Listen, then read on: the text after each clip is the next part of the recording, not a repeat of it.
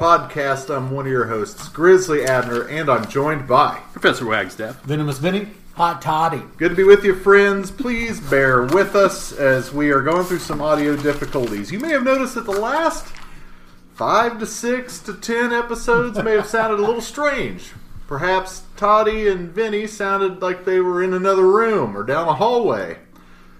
Well, we found out that our sound equipment wasn't working properly, so now we just kind of figured that problem out, and we are working on uh, just one microphone right now. So bear with us till we get some new equipment, but we think uh, at least the outcome will be consistent. Four boys, one mic. We are bringing you another true crime episode.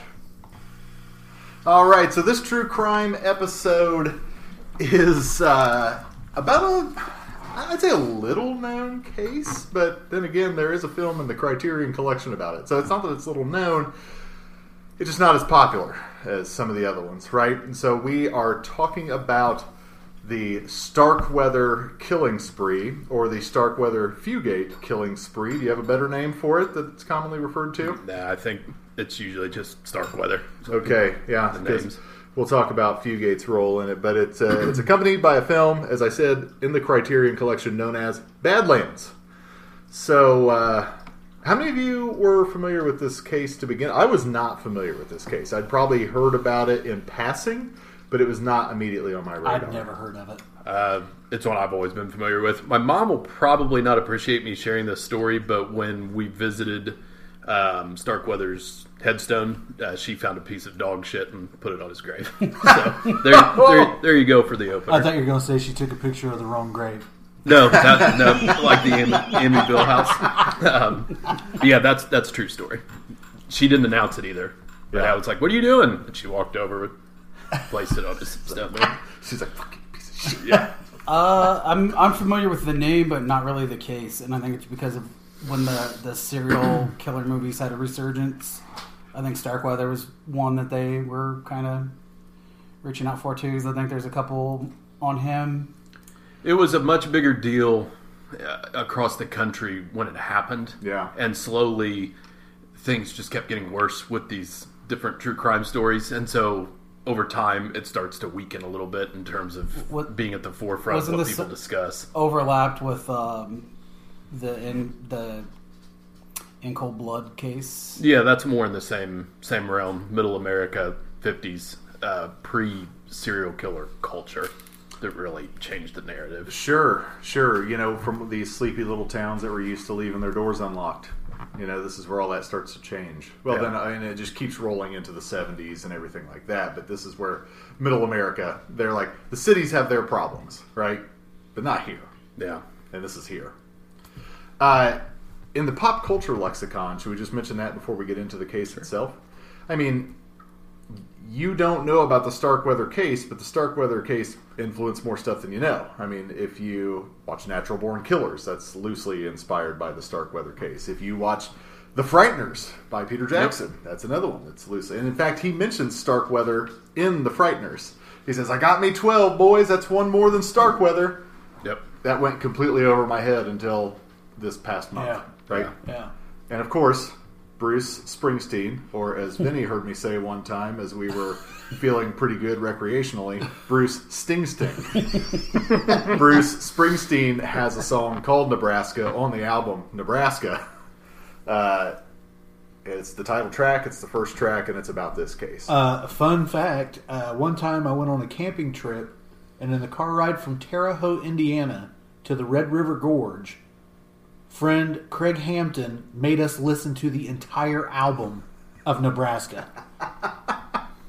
Did you guys upset him? he, he, years later, apologized for that. Fun fact, the night that I bought the Nebraska album about fifteen years ago, I was working with Jerry Coleman, J C, uh, who was a local uh, basketball coach, D J, et cetera, and uh, played Nebraska, and he was like, hey, dog, you got to change this.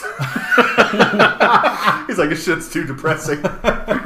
It's a whole depressing album because you get Nebraska to open with, and then you get Atlantic City yeah. right next, and then they just keep rolling. It is Where a I, uh, bleak album. For shits and giggles, I, I prefer Philadelphia. That's where the fun is. Now, if you want the fun, go buy Born to Run. But if you want to be sad, get Nebraska. Or if you're like me, just skip it all. Fuck you. That's why the next car ride, you're going to be listening to some We Didn't Start the Fire, which isn't even Springsteen. On the... Well, as I've said about Vinny before, man, Aerosmith's about as cultured as he gets musically.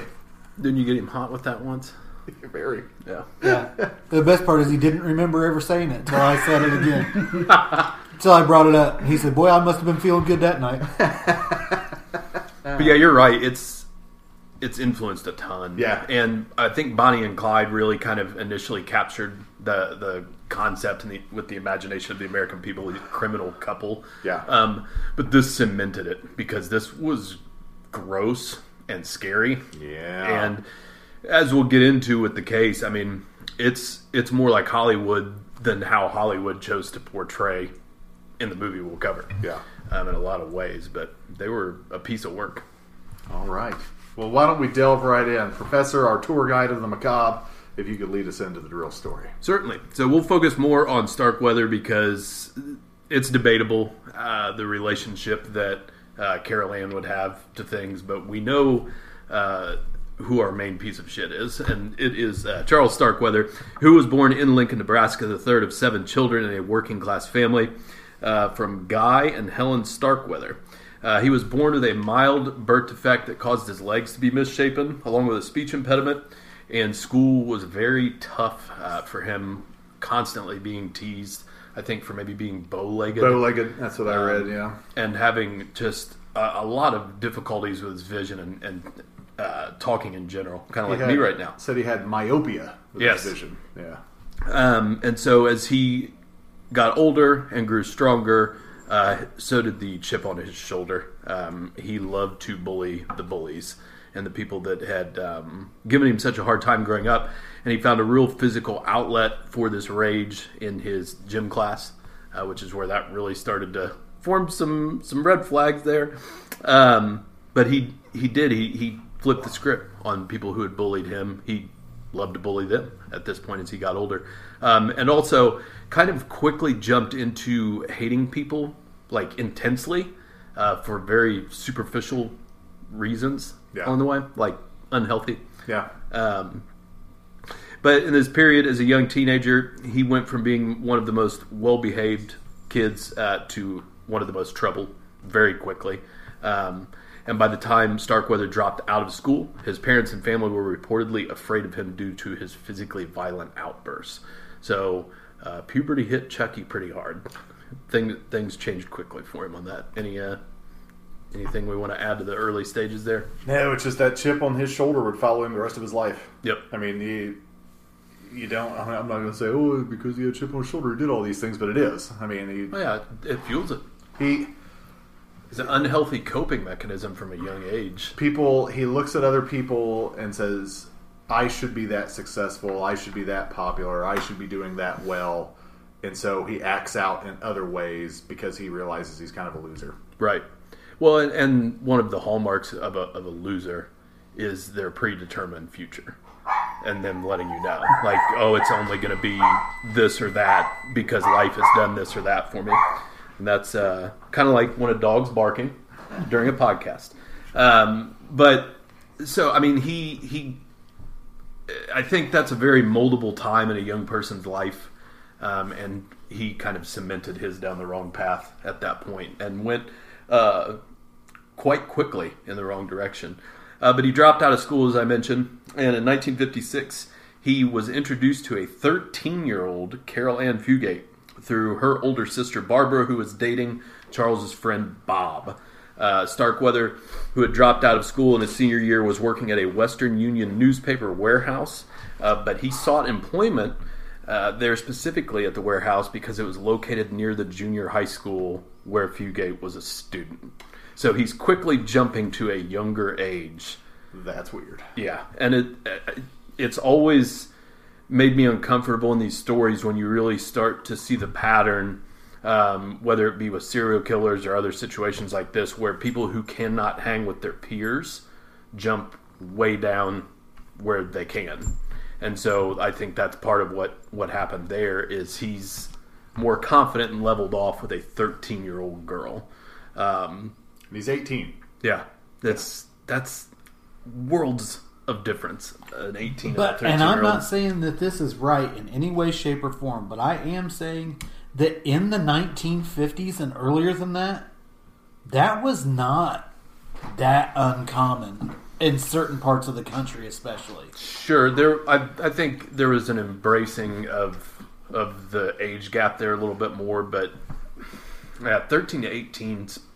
Oh, that's a gap, yeah, for sure. No, I'm not saying you're endorsing it. It's just I think maybe just a couple more years shrink that, and I think everybody's normal with it, whereas they wouldn't be today, to echo your point. Not at all. Right. If a twenty-five-year-old's dating a thirty-year-old, it's not a big deal. Right. Right. But a thirteen and an eighteen-year-old, I remember when I was fourteen, uh, an eighteen-year-old girl wanted to hang out with me, and my mom was like, absolutely not. Got shut down real quick. Yeah. Um, but yeah, they, they began spending time together on a daily basis. Like I said, he, he sought employment near her uh, so that he could see her after school.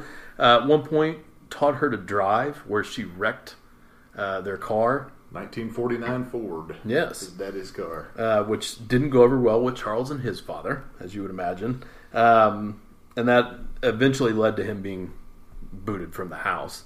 Um He then quit his job at the warehouse and became a garbage collector for minimum wage. So Charles is continuing on with uh, the woes that the world has handed him. That's out of his control. Yeah, and let's clarify here that uh, garbage men back then and garbage men now are two drastically different things. Yeah. The guy driving the garbage truck now gets paid very well. And yeah. Most of it's automated. You know, he comes yep. by, it's a remote control, he picks up the trash, he moves on. He does pretty well, and, and financially he's compensated for it. Garbage men back then, it was kind of like a lowest common denominator type job. Yeah. Yeah. Um, anything we want to add? I don't want to make sure I'm not talking too long with uh, I don't think so. Uh, the, only, the only thing that struck me that I was going to mention is his obsession with James Dean mm, yes. that he had. He, he fashioned his hair after James Dean and, mm-hmm. and and was obsessed with James Dean. Yeah. Do you worry that this could happen to you? I grew up just outside of Fairmount. I'm all right, where James Dean is from. And buried. Yeah. We just visited his grave for my birthday. We did.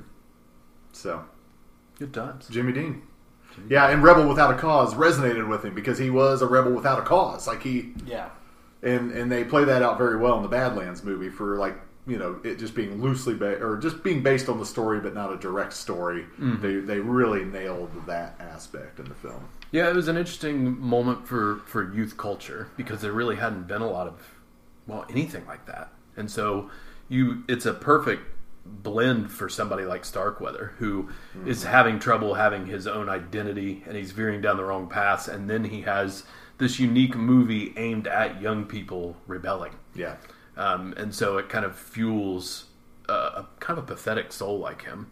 Uh, but you're right. I mean, you can go back um, and look at any pictures of this guy from that era. And you can tell, like, he's a garbage guy who wanted to be James Dean. And an actual garbage human being. Uh, but he, yeah, he really was uh, forming a kind of a nihilistic worldview at this point, um, and only aiming to satisfy his very basic needs. Um, and seemingly enjoying power over others quickly, Um, and so that's the important thing to, to to really shrink this whole case down to before we get into the carnage here, is that this is just an older, more spread out version of a mass shooter. Yeah. This is a small, insignificant piece of shit. Yeah. Who gets to a certain point where they can't deal with their emotions anymore and wants to blame everyone but themselves. We would call that an in, in, incel today. Yes. And that's the big difference, too. We talk about spree killers, serial killers, and that's now it's evolved into mass shooters. Yep. Because we don't we don't really have serial killers the way in the same way. We don't have spree killers who do their killing over a span of time. Yeah. So this is a spree killing. This is a textbook spree killing. Uh, that's you know probably one of the top ten in America. Mm-hmm. And so yeah. So you're right. So if you take the mass shooter of today, take it to back then, that's what we're talking about. Yep. And I think that's it's basically just a slow down version of that. Um, but, I mean, really, like, the, the amount of time that we've covered so far where he has begun to change in his problematic behavior through when he is caught and executed, this is all a very quick amount of time. Oh, yeah. And and the, the thing about this, this whole story as well is this doesn't tickle any of that trying to understand the psyche of a mad genius. Like, right. Ted Bundy did horrendous things and somehow lived a normal life, and the ways he escaped and got away with shit, and yeah, that's all very intriguing, uh, not admirable, but just intriguing. Sure. Uh, this guy has none of that. Well, yeah, there's, this is this is an idiot. With somebody like Bundy in those cases, there are dark recesses of his psyche that we want to understand that are unsettling and mysterious. There's nothing here. Nothing. This is literally what you see. And I, I, that's a good point. I mean, there, there's not much fascination in in what's driving this. It's all right there. I mean, he's just kind of an idiot. Yeah. Yeah. Who did some horrible stuff. And it's like our last True Crime episode, In Cold Blood. Yeah. They're just kind of a couple fucking simpletons. Yeah. Yeah. And it's very similar, as Todd mentioned, that same kind of span of time. And the, the, the cases have some similarities. Yeah. Um. So, yeah, as I was saying, though, he...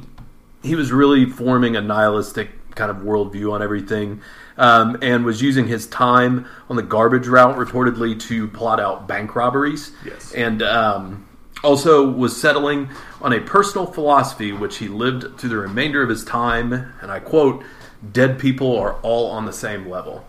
So thank you for that enlightenment, Mister Starkweather. um, so late on November thirtieth, nineteen fifty-seven, Starkweather became angry at Robert Colvert, a service station attendant in Lincoln, for refusing to sell him a stuffed animal on credit. So, I mean, that's that's how we uh, that's how we begin uh, things getting out of control. The garbage guy uh, will not be honored credit to get a stuffed animal at the gas station. Uh, he returned several times Give during me the fucking the night. Stuffed animal. Yeah, he returned several times during the night to purchase small items until finally brandishing a shotgun, uh, where he forced Colvert to give him one hundred dollars from the till. Drove him to a remote area where they struggled over the gun, and before Starkweather killed him, he injured him, and uh, I think took took him with several shots. I don't have a lot on that incident, um, but that was almost two months before things really unraveled, but that was his uh, first documented uh, taste for murder, but it's over a stuffed animal. That's yeah. what we're dealing with here. But you know what's... what? What's it, we laugh about that, but at the same time, I kind of feel like this is more and more commonplace. People flipping out over dumb shit like this and and causing bodily harm, if not death, to somebody else. Now, yeah, yeah. I remember um, radio's too loud, or at the beginning of uh, the pandemic, I think it was in, up um, in Michigan at a Family Dollar. They had hired somebody to do masks oh, yeah. at the, yeah. the door. And they wouldn't let this woman in with her child because the child didn't have a mask on.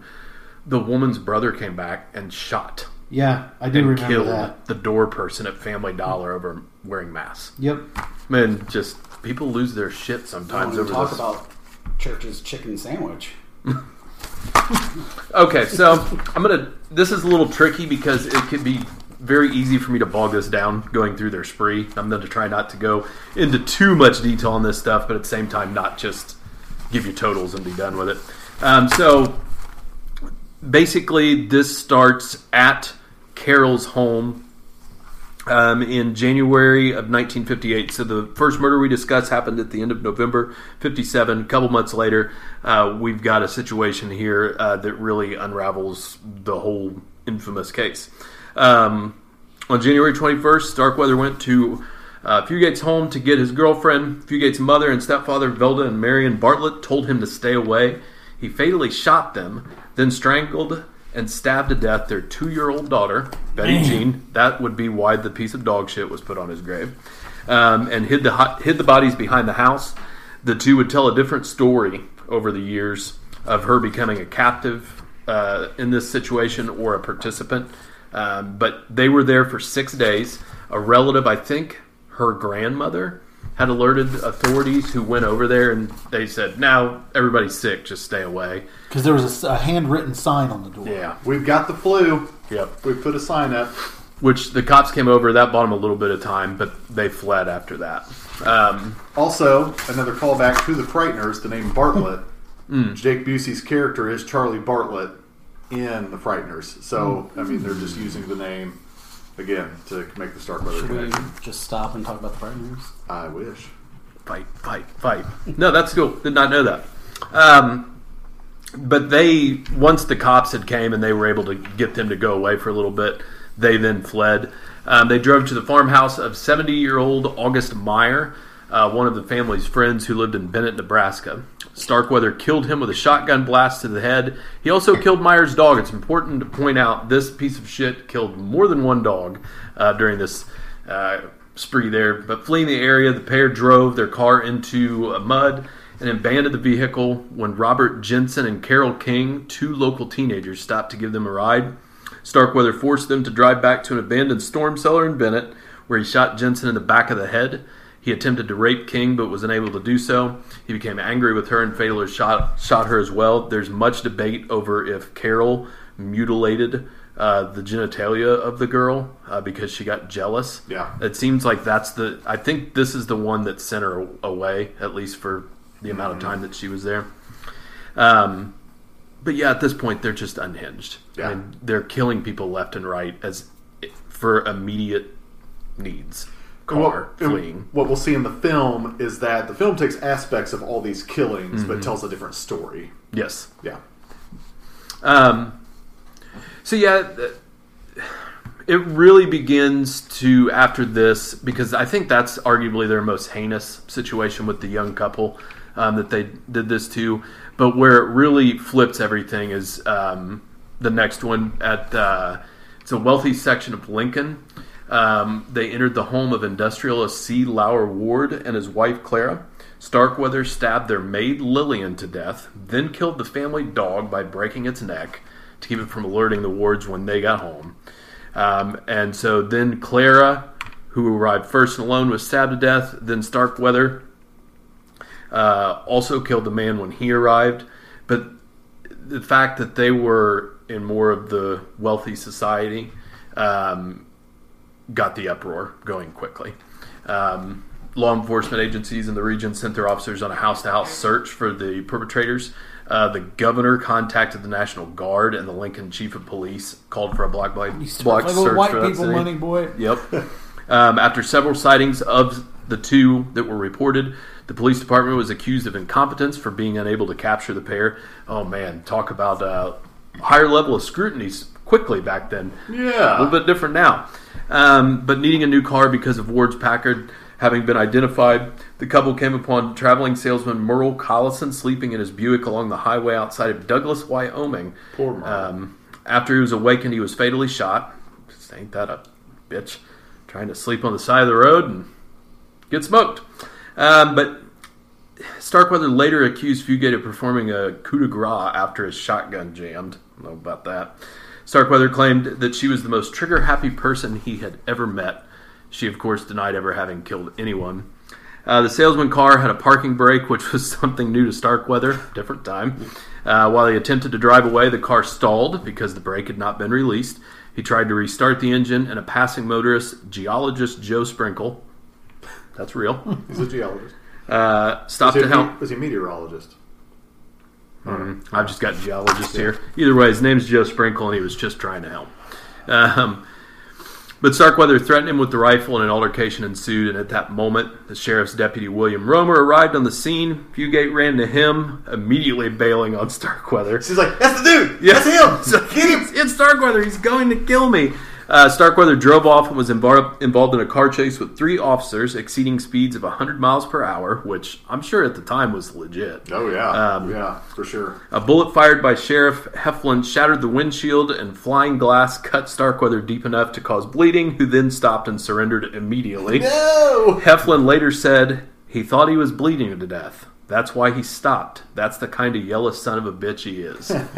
And so uh, they got him. And that was the end of the spree.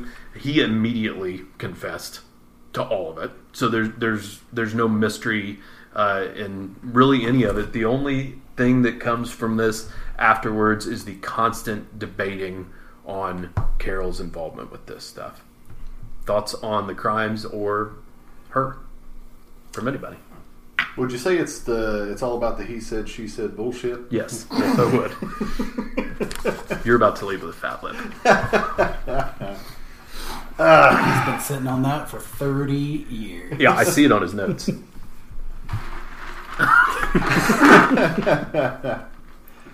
Like the, the the sheer disregard for human life in general is is uh, shocking. But other than that, there's not much about this that's... It's just unbelievably intriguing. Mean and stupid. Yeah, it's it's just, yeah, mean and stupid. And I think that's the interesting thing about it, especially when we get to the film, is that... I want to say we as Americans have romanticized killers in some ways. Sure. And what this story does and what the film does is just show how mundane it is. Like, what they did is heinous, but they it wasn't glamorous. Like, they were just yeah. like, oh, you're on our way, we'll kill you. Yeah. You're on our way, we'll kill you. Which, like, which I think a lot of the times in this case, though, a lot of the people weren't even really in the way. True. Uh, a lot of them probably didn't know who they were, what they were doing. Like, I think a lot of it was just unnecessary to... I mean, I think that's the thing. It's, it's almost like a... Halloween movie where the person just happens to walk by and so they kill them. Yeah. But yeah, the way it jumps off with him killing the gas station guy, killing her family. You know, it's an eighteen-year-old guy killing her family, or they were maybe nineteen and fourteen when it popped off. Yeah. Killing her family so that he could be with her. It's insane. Let's, and, let, and, and let's... Not only does he killing people with reckless abandon, he, he's killing animals with his bare hands. This man, did you say choked to death? A toddler. Wasn't that he? The youngest person was two, the oldest person was seventy. I mean, just yep. Good Lord. Yeah. Again, you couldn't just leave the child. Yeah. Just steal a car, steal a wallet. Like, why are you needing to do all this? Um, she sucked. I'm sure the parents would have gave her away. I mean, my favorite is is that once they have him in custody and they're beginning to take a look at all of this, and he confesses to this and that, but then he starts to say that a lot of this was in self-defense. Now, never mind the absurdity uh, that they are pinballing around this area of the country where people are not overcrowded. Yeah. Um, and they just happened to run into a... Uh, Well, her family members, but then a seventy-year-old, some teenagers, they're all just looking to just go after Charles. Never mind that he's just out there living his life. This is all in self-defense, except for he shot them in the back of the head, yeah. Most of these people that he killed. And they pointed that out pretty quickly. Um, but and he, he choked to death a toddler. Yeah. Yeah, a two-year-old. And broke the neck of a dog, like... I love, I love that in the trial they put uh, one of his bosses from Western Union on the stand to be like a character witness for him, and he said, Starkweather is one of the dumbest individuals I've ever met. Like, you can step down. Thank you, sir. Thank you. um, but yeah, he he repeatedly tried to drag her down with him, yep. Saying that if I'm going to be executed, so should she. Um, so a noble approach from him there. Um the judge, Harry Spencer, did not believe Fugate was held hostage by Starkweather because she had numerous opportunities to flee yeah. and didn't. Um, which is, it's weird because it, you get into uncomfortable territory when you take a look at some of these situations and being speaking an absolute truce about people. I, I don't know, I wasn't there. But it, it sure seems like she was guilty. Um, maybe not directly for a lot of this, um, but it's like they... You know this guy killed your half-sister. Two-year-old half-sister. You know it. And it, none of it adds up. They're there at the house for six days because she's claiming that she's being told that he's going to harm the family. Yeah, part of the story is that they say that she, they claim that she wasn't there when he killed them. Right. And she thinks he's holding them hostage. Yeah. Yeah. But it's like, okay, we can make concessions for that. Like, how many times do we see this guy blow the head off of somebody before you know what's going on and you can you find an opportunity to leave, which is well documented. Like yeah. she wasn't, un, it wasn't unavoidable to get away, and so the minute she was getting ready to have her ass get in trouble too, then she flees. Um, and I think that's the hard part because you take her age into account. Sure, it's like you take because this still happens. I mean, you talk about these kids that meet other kids on the internet and they come over and they murder someone's father or family yeah. and like they're like, you know, after it happens it sinks in, they're like, they're not coming back, are they? This isn't a video game, you know what I mean? Like there's this idea that like this these impressionable young minds don't understand the magnitude and the scope of what they're getting into, and it would have only been that much more back then, I think. What, yeah. I mean, I'm not giving her a pass. No, I'm I just saying like it's hard to hold a fourteen-year-old accountable for what a nineteen-year-old, the path led, that they let them down. So yeah. It wasn't the, uh, the I say recent, and it's still, it's been a minute now, but the Slender Man case, weren't they both like thirteen-year-old girls that mm-hmm. killed their, did they kill the girl? Or she no, was, she lived. But still, I mean, she, they stabbed her tons of times. Yeah. Um, So yeah, it's it's interesting too. Which I think when I was thirteen, that's like I was like, hey, let's go to the skate. Yeah, it's it's tough because you know, as a as a responsible adult with a fully functioning brain, my first thought is blueprint. When you have situations like this, it's like, okay, I can exploit this kind of loophole, mm-hmm. and so you you. But I mean, this we're talking half a century ago, so whatever came from it is came from it. But at the same time, you look at a case like Edmund Kemper. He he killed his relatives as a youth. They were like, oh, he he had a tough time, and then, poor guy. And then you know, got him out of there, and uh, things didn't go too well later in life for him, um, Mister Bumblebutt. Ooh, uh, but, Bumblebutt. So yeah, it's it's an interesting topic, and I think one that's kind of extended the shelf life on this case because of it. I think people are fascinated with that dynamic and really trying to understand, like, what is just in this situation. Uh, but what they saw as just back then was execution uh, for Charles, who was uh, at twelve oh four a.m. on June twenty-fifth, nineteen fifty-nine. They moved quick. Was executed in the electric chair. He had nothing to say for his last words. I was going to say, I feel like they did not fuck around back then. Like, like most of these no. cases, it's appeals. Like they caught Didn't. you one week and yeah. you were hung the next. Fun fact, he had the choice to be tried in Wyoming or Nebraska, and he mm. thought that he would yep. get killed in either state, so he said, send me home to Nebraska. Well, he did not know that at the time the governor of Wyoming was uh, against the death penalty, and so if he had been tried in Wyoming, he would have just spent life in jail. Yep. And so, and hmm. other than that, he got on the fast track for the electric chair. Yeah, he and gave. He, I was going to say he gave no last words there, but he did write a letter to his dad. Mm. Um, and he wrote, Dad, I'm not real sorry for what I did because for the first time me and Carol have more fun. That was some, some reportedly uh, wonderful literature from him there. Uh, but he was indifferent about all of it and just kind of ready for his fate, uh, which just goes with his underwhelming existence that led us there. That's why if I'm uh, if I'm ever on trial for this, I'm going to my last meal will be the Shamrock Shake and McRib. um, well, speaking of his last meal, Vinny, you'll appreciate this. Do you know what his last meal was? No. Why do you complain about the price of Jimmy John's? Because it's just slick meat sandwiches?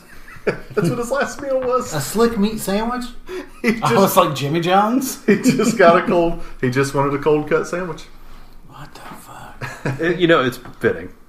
He's, yeah. he, he's a cold cut human. Yeah, he's just a, give me a bologna sandwich. Yeah. Bologna and cheese. Pea-brained reptile. But yeah, he was buried in the same cemetery in Lincoln as five of his victims. Yeah. Mm. Um, and then as for Carol, she was convicted as an accomplice and received a life sentence on November twenty-first, nineteen fifty-eight. She was paroled in June of seventy-six after serving seventeen and a half years at the Nebraska Correctional Center for Women. And uh, she went on to settle in Lansing, Michigan, and I believe she's still there today at seventy-eight years old. I think at some point they may have moved to Ohio, and her recent husband died in a car accident. They were both in a really bad car accident, but she kept his last name, and she applied for uh, a pardon in twenty twenty. Yeah, I saw that. She wanted to, to be pardoned because she wanted to be out from the burden of that, and many of the families of the victims advocated for her pardon. But she wasn't granted it. Yeah, I think getting to have freedom for the majority of her adult life it's was good. is good. probably fair enough. Was, if we turn it, if we're turning the blind eye to possibility that she was a victim, it's like yeah. that's the happy medium. Yeah, uh, she was the youngest woman in American history to be convicted of uh, murder mm. um, at fourteen years old. Yeah, and she was sentenced to life, as you said. Uh, but at some point, our judicial system said, you can't put fourteen-year-olds in jail for life. That's right. Just not a thing. Yeah. So, and that's, I would imagine, because of her being such a young age is the only reason she got that freedom. Yeah. Yep. But yes, that is the case. Badlands! Yes. Yeah. Uh, any other thoughts on the case? No, I just, other than what we've already mentioned, uh, its effect kind of on pop culture. Um, if you haven't listened to the Bruce Springsteen song, listen to it. Because a lot of times with these, you'll hear about, you know, this song or this piece of art is about this case, but not as direct as this. Yeah. Like the lyrics are directly can, talking about it. Can you go ahead and sing it for our listeners? Yes. No. um, there's also a made-for-T V movie, Murder in the Heartland, in nineteen ninety-three. Um, with Tim Roth in the starring role. Oh, okay. Um, so we opted for Badlands, and we'll cover them. Is that the one with um, uh, Bulk? I'm blanking on her name. Bruiser Bulk? Yep. Uh, I don't remember. I, I just she I just the, jotted uh, down that Tim Roth was the the, the Fugate. Hmm. Carol Ann. Either that or she was in the Fugees movie. I'm not sure.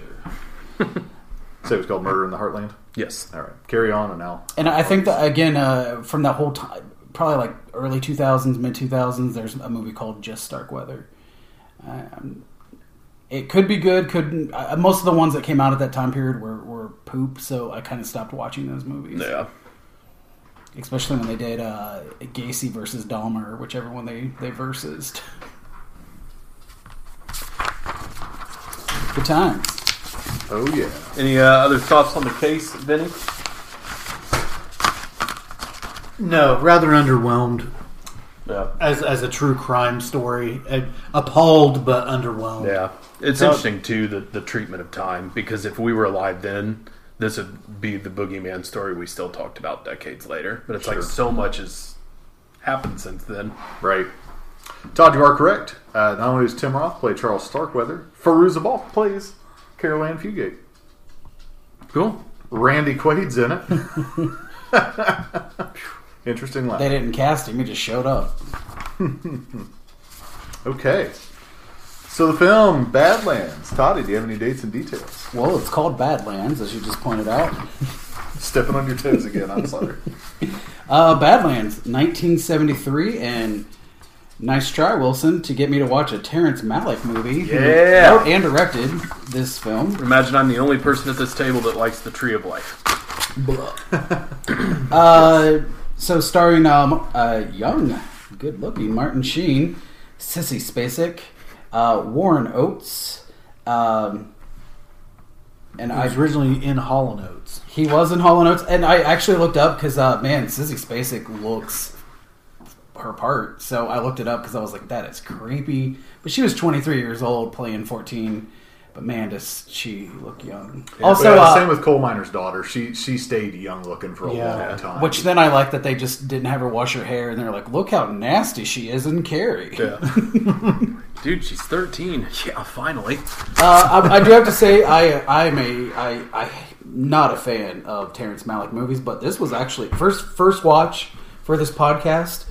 Um, I I can see I, I really didn't want to talk about because I don't know the the crimes as well, so I didn't want to talk a lot during that. But man, this movie definitely influenced. Like I, I kept listening to the song, and then I'm thinking of the subject matter, and it finally hit me. I swear they even played the same song in True Romance, um, which, you know, True Romance obviously is a different, I wouldn't say that it's a direct take on this, but because uh, you kind of root for those characters. Uh, but yeah, Natural Born Killers, like like so many films, and um, actually uh, finally get to see a good movie from Terrence Malick. You guys are just trying to pick a fight with me. Also, no, he... he Go catch Wilson's hands. Nah, he's an acquired taste. I get it, and and his more modern stuff it, it continues to get more and more out there. But um, the interesting thing with this is seeing really the early beginnings of a trio um, in the two actors and the director that are going to go on to have massive careers, and so you can see a lot of the traits of what make Malick a good director on full display right out of the gate in, in this movie, which is his first movie. Um, but he's very... One thing I've loved always about him is his use of natural light, which is present in this. He also did Days of Heaven with um, Richard Gere. Uh, these uh, movies constantly... He's always had this great eye for a very natural presentation, and I think that's part of why this movie has this aura to it uh, that just marries perfect with the performances of these two. I mean, it's almost entirely daylight. Yeah. You know? And the, the the performances from Sheen and Spacek are so good. They're so good. And they're not celebrated in the same sense as a lot of stuff is from that decade. It's kind of overlooked at times, but they're powerhouse in this. I mean, they're both so good. And watching Martin Sheen this young, it always reminds me, I remember growing up and you'd hear everybody's parents talking about how Charlie Sheen looked just like his dad. Mm. But the reality is, Emilio Estevez looks exactly Which, like their dad. Both yeah. of them, by the way, are in the movie. Yeah? Yeah. The uh, I think they're under a streetlight, like the two boys. Hmm. Oh, um, when they're in... Um... Where are they hiding out at when that happens? I, uh, I don't Is it after they kill her dad? I think so, shortly yeah. after. Uh, I do have a note uh, next to Martin Sheen uh, that he gave me a lady boner. So there was that. uh, this is a weird... Because that's what I was wondering is is they... I think it's good that they, they really impressed that... Um, you know, this isn't the true story of Starkweather and Fugate, because they, um, I hate to say, they almost make it like, especially Sissy, and, and she's telling the story of how they, he killed her dog, and... Um, yeah, when the dad kills the dog, I'm like, kill him. Yeah. yeah. Greatest yeah. greatest character actor of all time. I, I'm always salty because I forget he's in it, then I see that name in the credits, I'm like, Warren Oates, yes! And then... He's really good in it. Yeah. As the dad and as the artist and like all that. Yeah. But, uh, yeah, like even it, they definitely played the James Dean stuff quite a bit in this one, uh, in, in the movie. And um, even the end, and I, I think it's, I, I literally just watched the um, Zac Efron Ted Bundy movie recently. Um, but like the, it kind of, re- the end of the movie reminded me of, of Bundy, where he's, you know, in front of the press. Because the same way, it's like that he's like handing out his objects to the cops, like who wants this lighter, and almost like he's a celebrity or something. And the yeah. cops are kind of treating him I'll that way. Him. Um, and then they even are saying how much he looks like James Dean, and um, so it's it's such an odd movie. And I'm not saying because they definitely don't make it like, hey, you should go out and kill these people, because like the the one you don't even know if they died in the film or not, where he has them go in the, the storm cellar. Mm-hmm. But still, it's despicable shit that he's doing. But they definitely left out like the the baby and the mom, mm-hmm. and yeah. I, I don't think he touches the rich guy in the film and, and the maid. And but I kind of feel like too, like because Sissy Spacek is, I just went totally stupid there. Uh, because she's telling the story, it's almost kind of like it's her version of what's happening. It's kind of how I take it too. because she make, makes a point to be like, we didn't even know until later that the maid was deaf. Because I was like, oh, they're going to kill her right away. And then they leave. And so I almost kind of take it as like some of it is kind of what maybe she kind of... Maybe the kinda, way she saw things. Yes. The yes. way she explained it away in her head.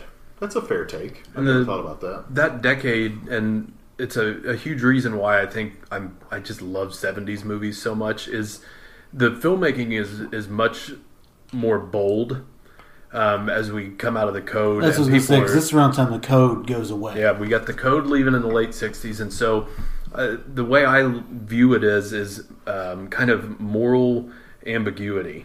So two de- two decades later, we're going to have movies like Natural Born Killers where we know they're scum.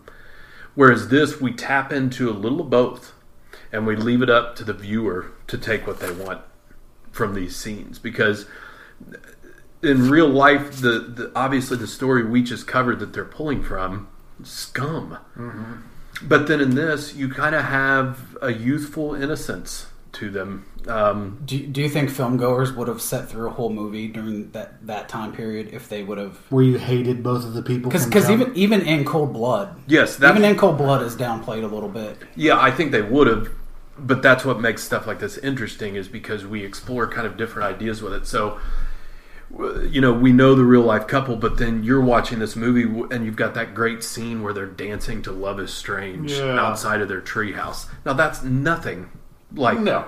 Which the, they, the case that I want to point out, from. They rip that off of Dirty Dancing. um, so Orca came out before Jaws. Yeah. So this, but like even ten years later, this movie isn't going to be what it is here, right? And so that's what I think's interesting with it is it's a it's bold filmmaking without seeming like it, mm-hmm. uh, because they're they're really. Teetering on some offensive lines, really, because everybody watching this knows the material that it's pulling from. Yeah, but it's not directly romanticizing it, but it's also pulling from some of that appealing love on the run situation that makes these stories interesting. Right, it, it's so, pulling off the, uh, like the way they romanticize, like Bonnie and Clyde. Right, you know what I mean? Like you know, which came out what ten years before this. That's right around the Code lifting because yeah. it really. I yeah. think it was uh, it was Arthur Penn pushed that pushed the limits. Yeah, so like they're they're pulling from that idea. They want they want to tell this story about these people who do bad things, but they also want to give it that Bonnie and Clyde rub, so that like you don't like them, but you kind of cheer for them, right? You know. Um, I, I, plus, again, is, I don't I don't know the audiences could have handled. Could, could you imagine like Henry, Portrait of a Serial Killer, coming out like in that time period?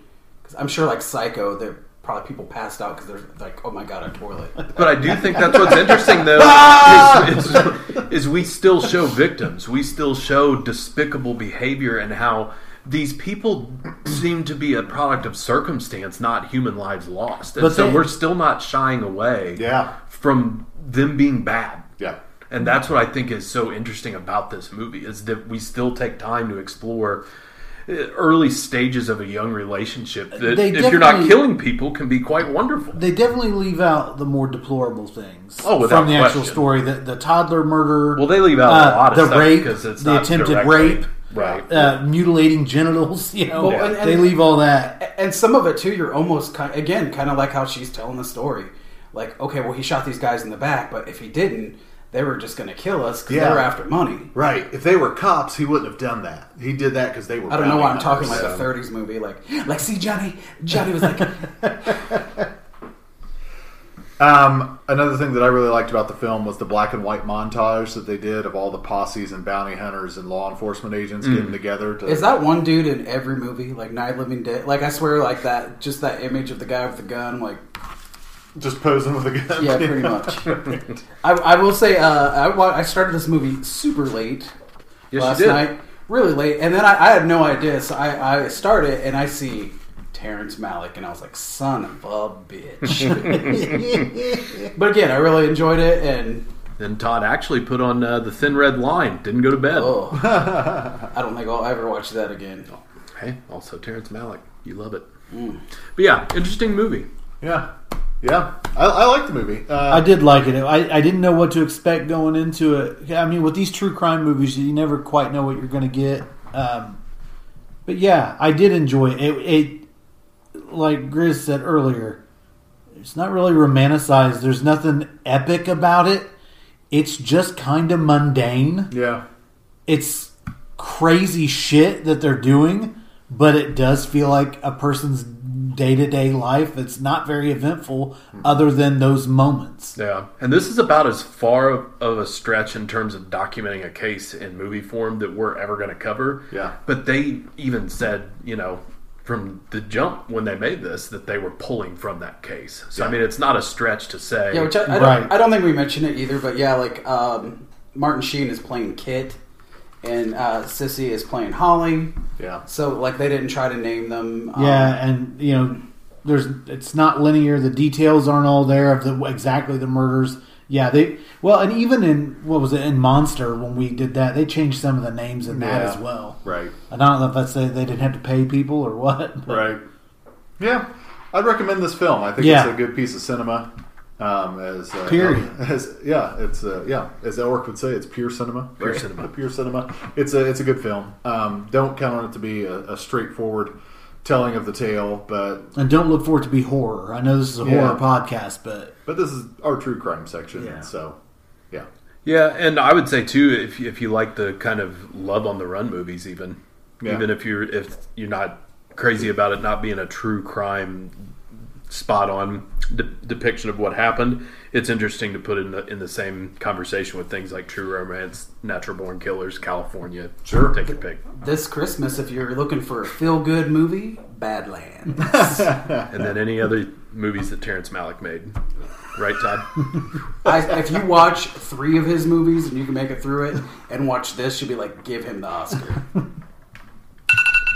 So. so All right, well, folks, that is another installment of Sounds True like the turkey's done. Yeah, we're frying a turkey now, yeah, folks. We've so. been talking turkey, now it's time to... Hey-o! So, well, thanks for joining us again, friends. Uh, let us know if there's any cases and movies that you think we should do. We really enjoy doing these true crime episodes, at least I do. I don't know if you Definitely. guys do. Um, but, yeah, reach out. Let us know what you think, and let us know if there's anything we should cover. So, signing off for another episode of True Crime with the Midwest Monsters. I'm Grizzly Abner, and I'm joined by... Professor Wagstaff. Venomous Vinnick. Cigarette Pig. All right. Stay scary.